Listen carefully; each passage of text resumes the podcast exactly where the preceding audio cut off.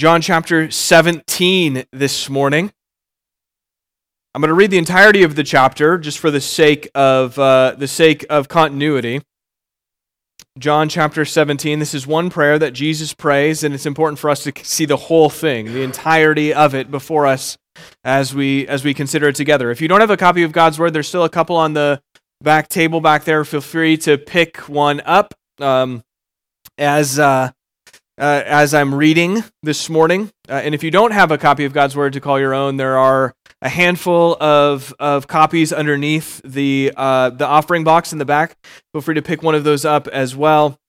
That's our gift to you to you this morning. As always, it's always more enjoyable. The sermon, you'll find it to be more enjoyable if you have these words in front of you because I'll be referencing them throughout our time, our time together. And we'll do a little bit of flipping this morning as well. John chapter 17, beginning in verse 1. When Jesus had spoken these words, he lifted up his eyes to heaven and said, Father, the hour has come. Glorify your Son, that the Son may glorify you, since you have given him all authority over all flesh, to give eternal life to all whom you have given him. And this is eternal life, that they know you, the one true God, and Jesus Christ, whom you have sent. I glorified you on earth, having accomplished the work that you gave me to do. And now, Father, glorify me in your own presence with the glory that I had with you before the world existed. I have manifested your name to the people whom you gave me out of the world. Yours they were, and you gave them to me, and they have kept your word. Now they know that everything that everything that you have given me is from you. For I have given them the words that you gave me and they have received them and have come to know in truth that I came from you, and they have believed that you sent me. I am praying for them. I am not praying for the world, but those whom you have given me, for they are yours. All mine are yours, and yours are mine, and I am glorified in them. And I am no longer in the world, but they are in the world, and I am coming to you, Holy Father. Keep them in your name, which you have given, given me that they may be one even as we are one. While I was with them, I kept them in your name, which you have given me. I have guarded them. And not one of them has been lost except the son of destruction, that the scripture may be fulfilled.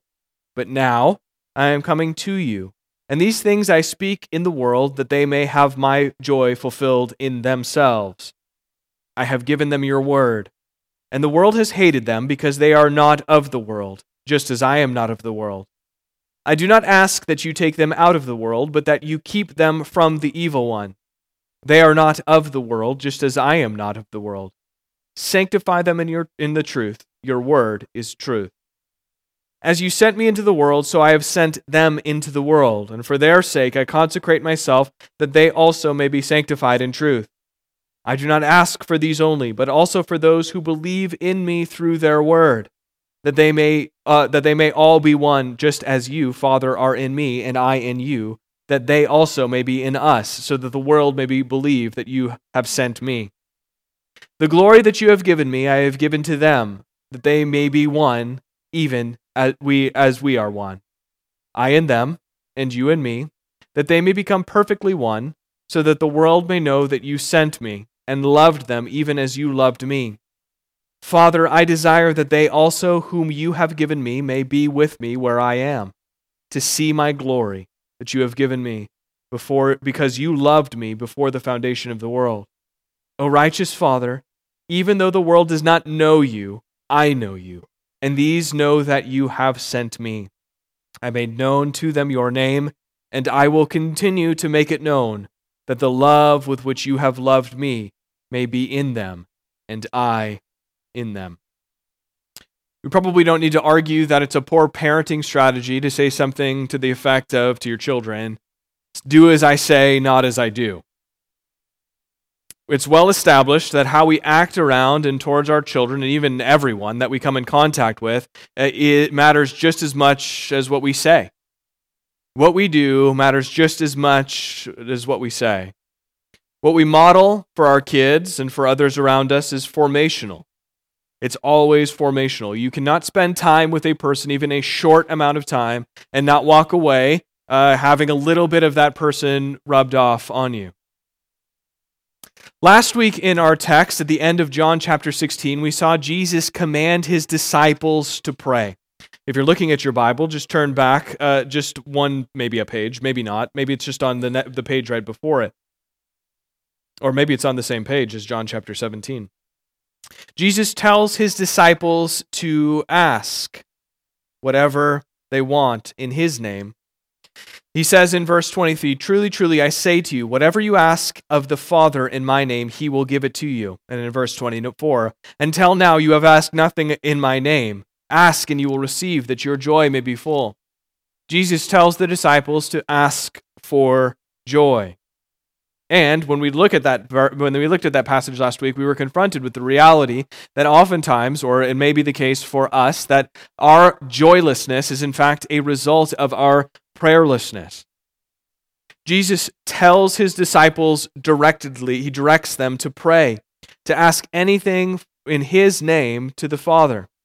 He tells them to ask for their sorrow to turn to joy he asks or he tells them to ask that again that they're that they may see the resurrected Jesus, that they may see him again, even though he has told them that he is going to depart, that he is going away.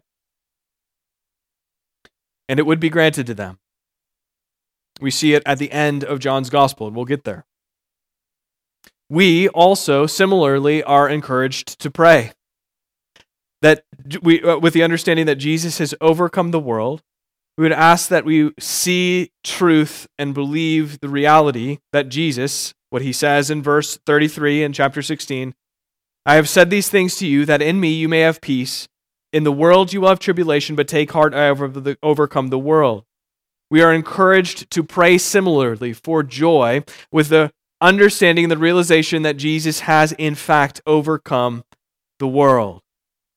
But when we get to chapter 17 in John's gospel, we see that Jesus doesn't just tell us to pray, but he shows us how to pray. Chapter 17, again, all one prayer.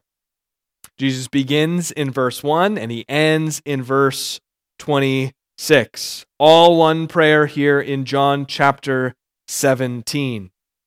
This is the longest recorded prayer that we have that Jesus prays in Scripture. And it's oftentimes, if you're looking at the ESV and probably most Bibles, uh, you probably see a heading. That's not an inspired heading, but it is a heading. Uh, it says the high priestly prayer. It's often referred to as the high priestly prayer. And that's it's called that because of what Jesus is about to do. Jesus is about to be crucified, yes. But, though, but through his death, he would offer a once and for all sacrifice for the sins of all who are joined to him by faith. And so the high priest in the Old Testament, the high priest in the Old Testament on the Day of Atonement, would go into the Holy of Holies in the tabernacle, would go into the Holy Holies of, at the temple, and he would make a sacrifice that would cover the sin of the people, but it was temporary. But through Jesus' sacrifice. What Jesus is about to do in this gospel, what he is about to do by going to the cross and dying the death that those who would be joined to him by faith actually deserved, he was going to cover the sin permanently. Not temporarily, like the high priests in the Old Testament who would go into the Holy of Holies on the Day of Atonement, but permanently. Jesus is the great high priest He's the last one. We don't need another one. In Hebrews chapter 7, verses 25 through 27, the author writes Consequently, he, this is Jesus, is able to save to the uttermost those who draw near to God through him, since he always lives to make intercession for them. For it was indeed fitting that we should have such a high priest, holy, innocent, unstained, separated from sinners, and exalted above the heavens he has no need, like those high priests, to offer sacrifices daily for his own for his own sins and then for the sins of the people, since he did this once and for all when he offered up himself. Jesus, the work that he's about to do after he prays this prayer, that work is final. It's done. It doesn't need to be done again. All high priests who came before Jesus would need to offer continual sacrifices, but Jesus' sacrifice does not need to be repeated. So Jesus here prays, and why it gets that name, uh, uh, the high priestly prayer, because Jesus prays in anticipation, moving into this high priestly task, this act of sacrifice. This act is for him alone to do. This is one of what we would call the offices or the roles of Jesus Christ. We say that he is king, that he is prophet, and that he is priest. You and I cannot cover our sins, but we are, like Jesus here, invited and even commanded to come before the Father in the name of the Son in prayer. Notice that this prayer that Jesus prays comes right before the most pivotal event in human history. This prayer that Jesus prays come, comes right before the most pivotal event in human history. What does he do in this moment? He prays. We should obey Jesus because he commands us to pray. And in the name of the Son, we should joyfully go to the Father in prayer because by doing so, we're in fact following Jesus. We're walking as Jesus walked. So, there are two things that I want us to consider together that will guide our time together this morning when we look at John chapter 17. And this is more of an overview sermon of the prayer. After the first of the year, we're going to come back and we're going to tackle or take a couple more weeks in, uh, in John 17 and consider more the content of the prayer itself. But this morning, the two things that are going to guide our time together are the setting of Jesus' prayer and then the manner of Jesus' prayer. Again, the setting of Jesus' prayer and the manner of Jesus' prayer.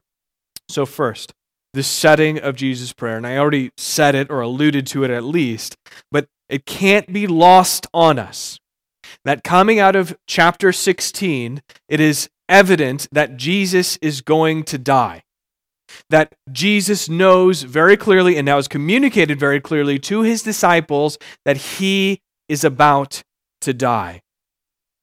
Jesus is truly God and truly man. 100% and 100%.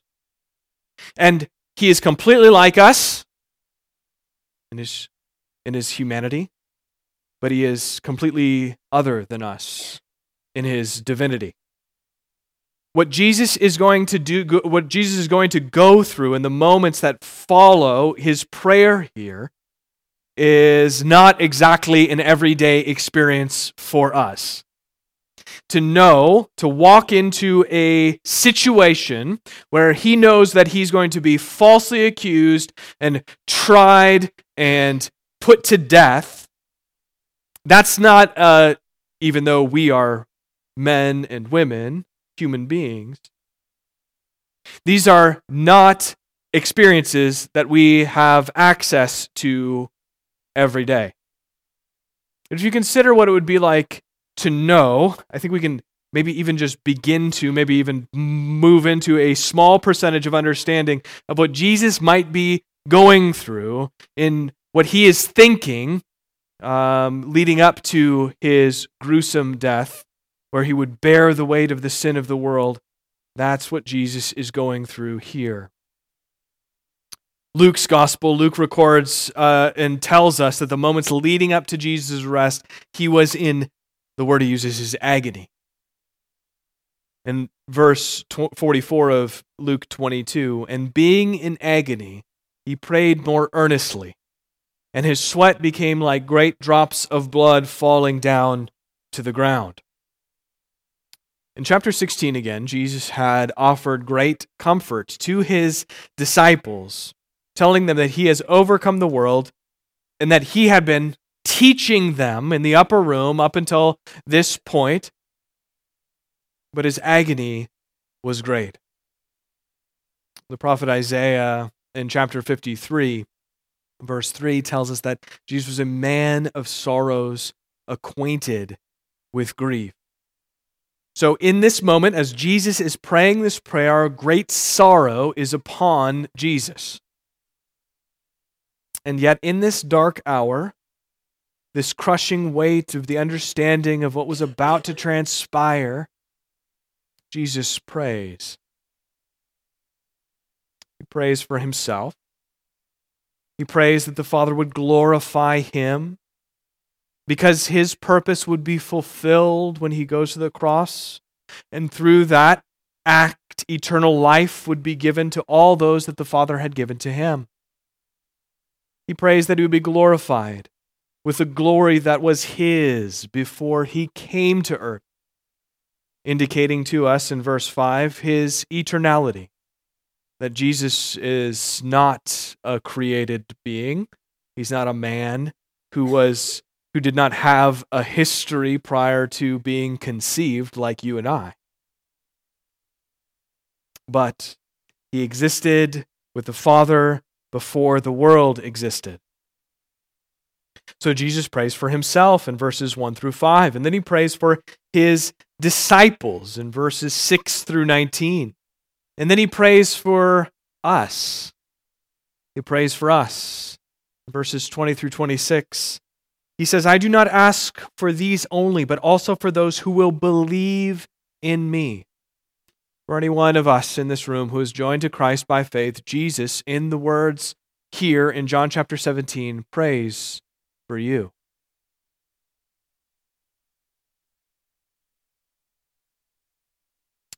Remember, leading up again to chapter 17, the disciples are troubled, sorrowful, and Jesus has told them he is leaving. And again, Jesus commands them to pray so that their sorrow would turn to joy. But again, Jesus doesn't just tell them, he shows them. He shows them exactly how to handle this sorrow and this sadness. And the way to handle these things is in prayer. Brothers and sisters, what is your natural response to, to troubling circumstances or to difficult circumstances, to sad circumstances? When you face troubling or sad circumstances, what is your natural response? We live in an information age, and so oftentimes, I know that my bent, and I know this is probably true for many of you, in an information age, when I face troubling circumstances or sad circumstances, difficulty in my life, I seek more information about the thing that is troubling me. If a loved one is diagnosed with cancer, we may immediately head to Google to better understand the type of cancer and the diagnosis, and or we may find a friend who is a medical professional and write out a list of questions for that person to ask them. How much time does my loved one have left? What are the chances of beating the cancer? Or in an information age, we might, uh, we, might be, we might be threatened by layoffs at work. So we go to our superiors and ask what departments are going to get hit the hardest. We immediately go online and start looking for job postings in our field of work. But, friends, a better understanding is not what is needed when we face troubling or sad circumstances. Maybe that's not you, though. Maybe you're driven some different direction when you face these things. Maybe you're driven into isolation. Things are sad. They're hard. You're troubled. You run away. Or maybe you're driven to treat your sadness and sorrow with, with alcohol or with a substance.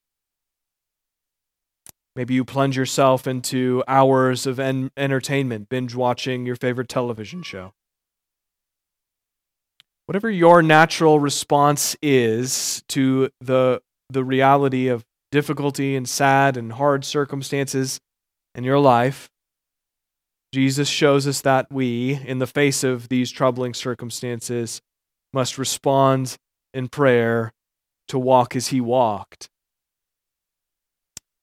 It's not, it's no, uh, no, uh, it's not hard to understand that Christmas can be a challenging time of year because of empty seats around the table, because of uh, weather that has kept your loved ones from being with you because of broken relationships that might have come unglued over the last several months.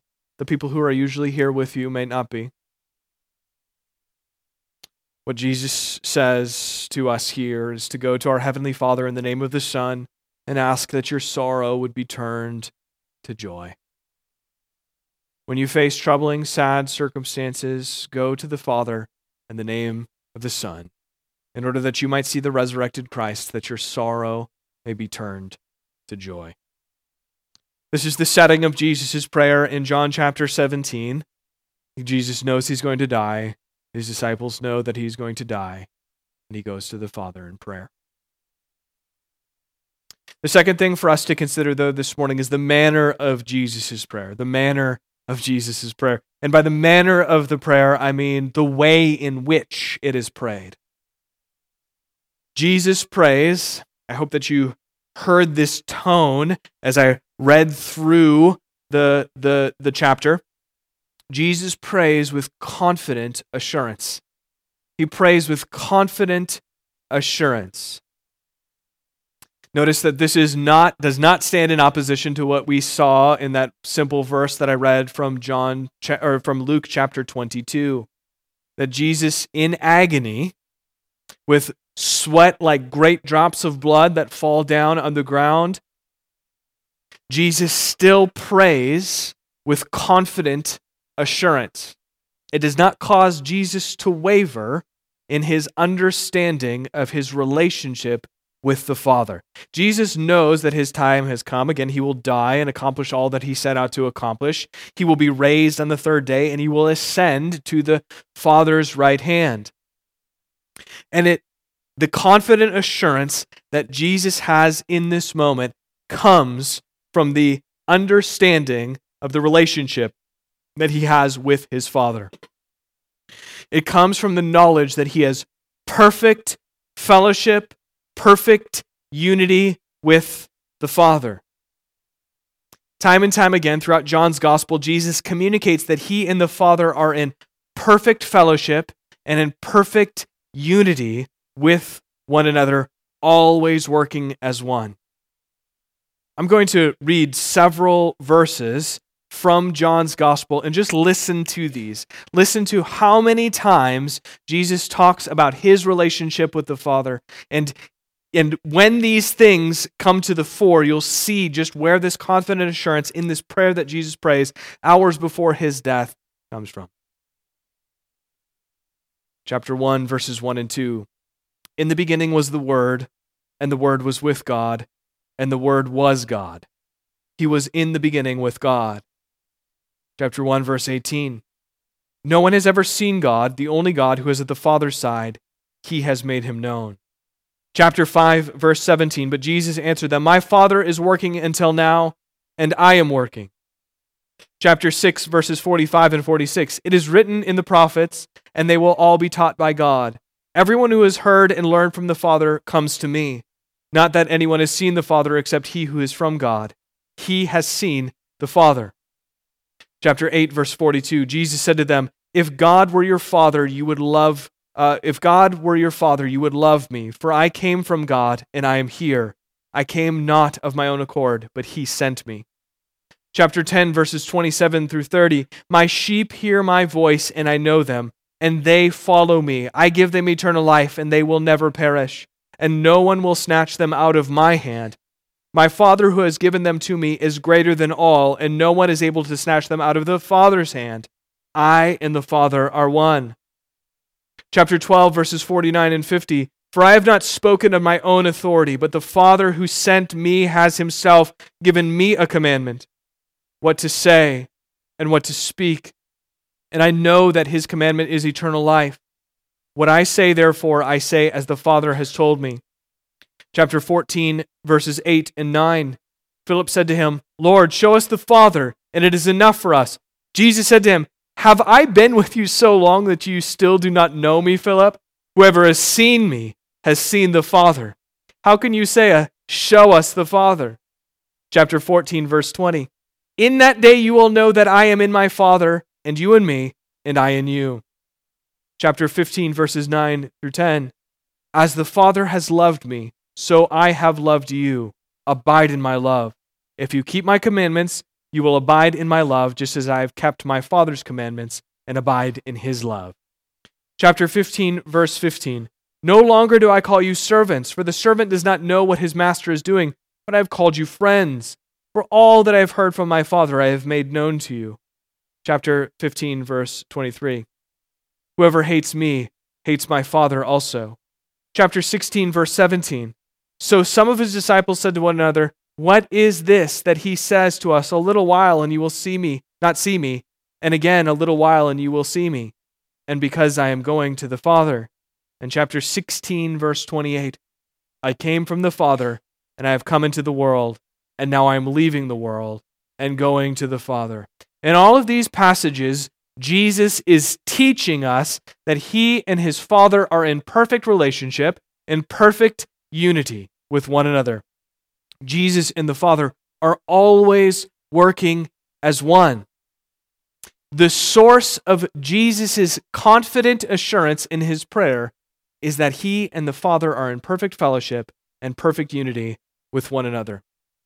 You have a relationship with your earthly father, and you, you may have changed the oil in your car together, or you may have built a tree fort when you were a kid. And he might have said, Keep the, f- keep the flashlight pointed at where I'm working. Or he may have said, Hand me the wrench to your left. No, your other left.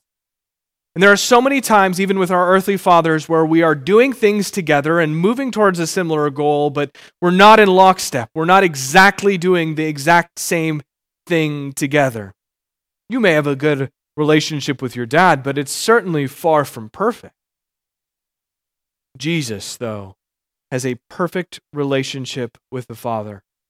They are in one, they are in perfect unity, and fellowship with one another. So when Jesus goes to the Father in prayer here in John chapter 17, know that he is in perfect accord with the Father. There's not one little tiny thing that they're out of sync on. Everything that Jesus has said about his relationship with the Father and all those passages from John's Gospel that I just read, Jesus now puts on display for his disciples. Because now he's saying, I've told you about the relationship that I have with my Father, that we are one, that we're joined together in unity and in fellowship, and that, there's, that there is complete, we are synced up completely. And then he turns his eyes to heaven and he prays to the one to whom, with whom, he is in full unity, perfect harmony, Jesus lifts his eyes to heaven, knowing exactly the one to whom he addresses the prayer. Brothers and sisters, Jesus commands you to pray as he prays. He commands you to pray with confident assurance. Now, you and I are sinful men and women, boys and girls. Everything that we say and everything that we do is tainted, is marred by sin. But here's our hope in this moment that as Jesus prays with confident assurance in John chapter 17, so he prays right now at the right hand of the Father for you. His perfect relationship, his unity, and the fellowship that he has with the Father are for your benefit. For all who are in Christ, who are joined to him by faith, have God as their Father because they have Jesus as their eldest sibling. So he lives to make intercession before you, like that Hebrews passage says. He lives to make intercession before you. And so you can approach the Father with confident assurance because you know that when you pray, sinful and tainted as you are, you can have confident assurance that going before the Father, your prayers will be heard, understood, and answered because Jesus is the one that intercedes for you as your great high priest. Jesus is praying for you now. Now. Every every moment you are prayed for, interceded for before the throne of grace. Again, that Hebrews 7:25. Consequently, he is able to save to the uttermost those who draw near to God through him, since he always lives to make intercession for them. He has not forgotten you. He will not forget you in the next moment, in the next year, in the next 10, 15, 20 years. He will not forget you a million years into eternity. He will not forget you. He lives eternally to make intercession for you. And Jesus prays here in Scripture for you and for me, and he prays for you at the Father's right hand. And you can pray. You can go to the Father, knowing that it is through the Son who is in perfect unity and fellowship with the Father. You can go to your Father, your heavenly Father, through the Son who is in perfect unity and fellowship with Him. Therefore, just as Jesus prayed with confident assurance, so you can pray with confident assurance because he is praying for you. He is in perfect unity and fellowship with him. Jesus shows us exactly how he prays for you, even right now, here in John chapter 17. Hebrews chapter 4, verse 16. Let us then with confidence draw near to the throne of grace that we may receive mercy and find grace to help in time of need. Jesus is praying for you. All who are joined to Christ by faith are interceded for before the throne of grace.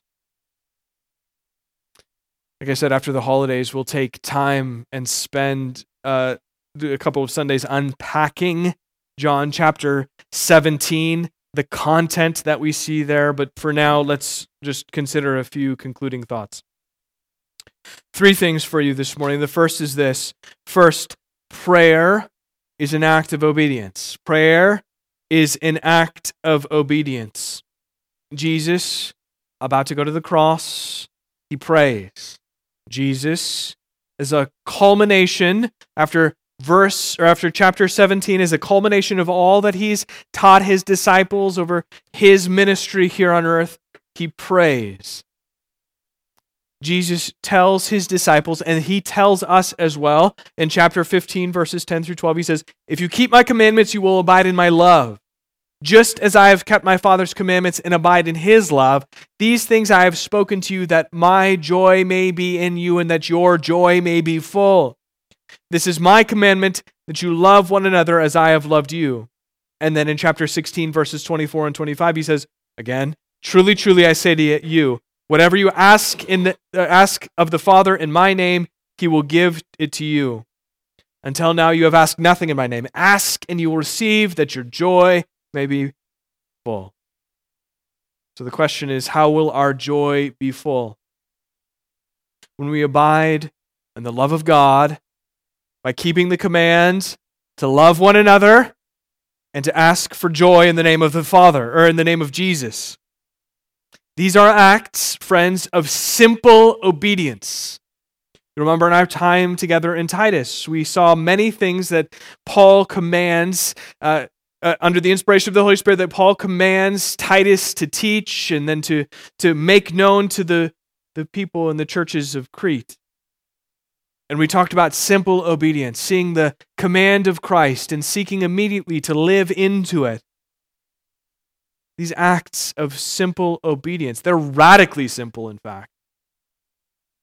We, we want to overcomplicate things. We want to kick the can down the road on our obedience and say, yeah, but I don't quite get it yet. But rather, we see these words of Christ before us this morning Simple obedience, friends. Sacrificial, committed, humble love for one another. And praying to the Father in the name of the Son for joy. This is what Jesus tells us to do, and there's not a man, woman, boy, or girl in this place this morning who can't immediately apply these things to their lives. You don't need a better understanding. Sacrificial, committed, humble love for men and women and boys and girls who are in Christ, and going to the Father in the name of the Son and asking for joy. You can do all of those things before you leave this morning.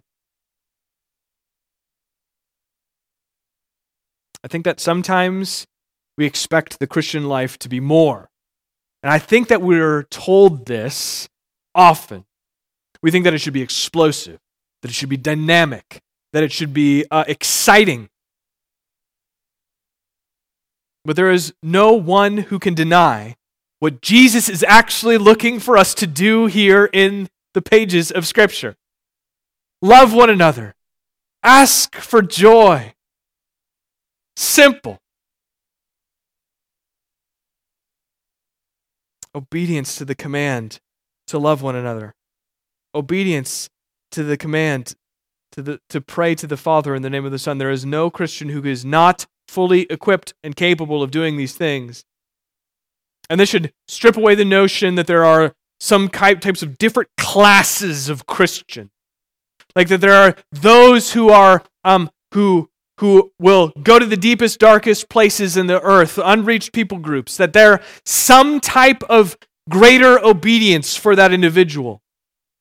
Or that there are people who adopt huge groups of children, of orphans, and that somehow there's a greater measure of obedience for those people. Now, God may lead you to do those things. That's not something that He might not lead you to. But this does not represent greater obedience. Love one another as Christ loved us. Pray to the Father in the name of the Son. If God calls you to those things as an expression of the obedience to those commands, wonderful. But if He doesn't, know that you can do these simple things where you sit even this morning. Every Christian is commanded to do these simple things, and it is in, in obedience that we have joy in full. The second thing I want you to see here is that prayer is an indicator of our relationship with the Father through Jesus.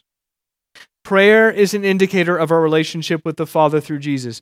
Sometimes Christians start asking the question, start asking the question, how does prayer actually work? If God knows everything has foreordained everything, and then why do we pray? When I pray, is it actually effective? But these questions and other questions like it are not the questions that the Bible, at least here, cares to answer for us. But this passage shows us that prayer is an indicator of the relationship that we have with the Father through the Son. When you have a relationship with a person, you talk to that person. If you do not speak to or have communication with another human being, you don't have a relationship with, with that person. You don't have a uh, you, if when when you pray, you are actively indicating the relationship that you have with the Father through the Son. Jesus puts that on full display here. When he prays, it is a clear indicator of the perfect unity and the perfect fellowship that he has with the Father. Friends, if you never think to pray, if you never have a desire to pray, you must ask yourself Do I have a relationship with the Father through the Son?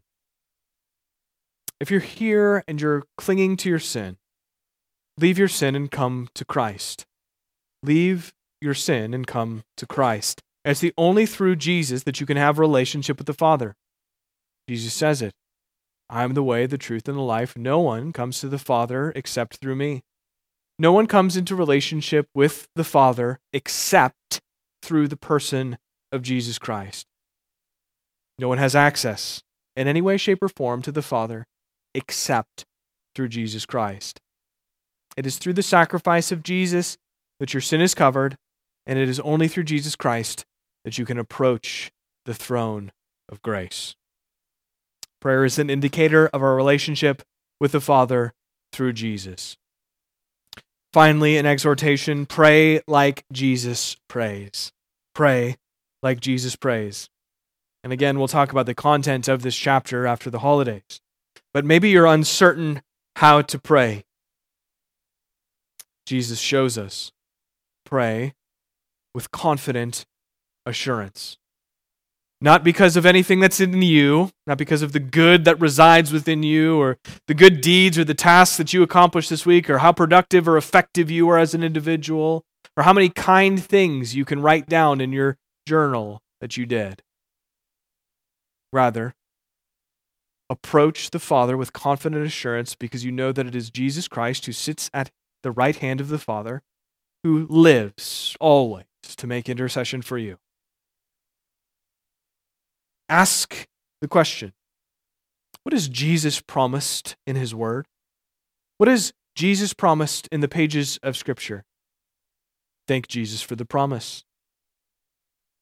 And thank him that in him it is fulfilled. Or you can pray if you're not sure what to do. Pray for joy, like Jesus commands here in these verses.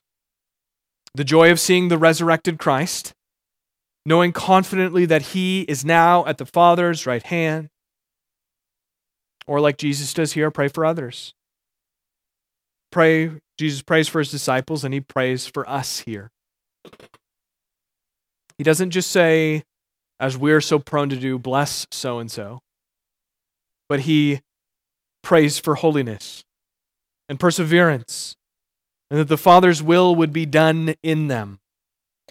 Take note of the things that Jesus prays here and continue to use that as a model for your own prayer for others. And if you're still at a loss, if you're still like, I'm not quite sure how to do this, Jesus gives you the words. The disciples asked him the question directly Teach us to pray. And in Matthew 6, 9 through 13, Jesus says, Pray like this Our Father in heaven, hallowed be your name. Your kingdom come, your will be done on earth as it is in heaven. Give us this day our daily bread, and forget us not our, forgive us our debts, as, as we also have forgiven our debtors. And lead us not into temptation, but deliver us from evil. Simply pray that prayer the words of Jesus. Simply pray those. The words that Jesus tells his disciples to pray. And when you're praying, when you're praying those words that Jesus told his disciples to pray, remember Jesus Christ lives always to make intercession for you. Let's pray. God, we thank you for the realities of the, the words that come to us here in John chapter 17 that Jesus, in the most pivotal moment in human history, prayed. God, cause that not to be lost on us this week as we go from this place. Because for most of us in this room, there is there are a million things to get done before next weekend. Family coming into town, cleaning, cooking, baking, um, the work that needs to get done so that you can take a little bit of a break, so that you can come back to it later. All of the things that are on our plates, God. God, we see in troubling and sad circumstances great sorrow that's upon Jesus and upon his disciples. He prays. God, let us not in this time forget the relationship that we have with you through Jesus Christ our Lord. Let us not neglect prayer in this season. God, we thank you. It's in Jesus' name we pray. Amen.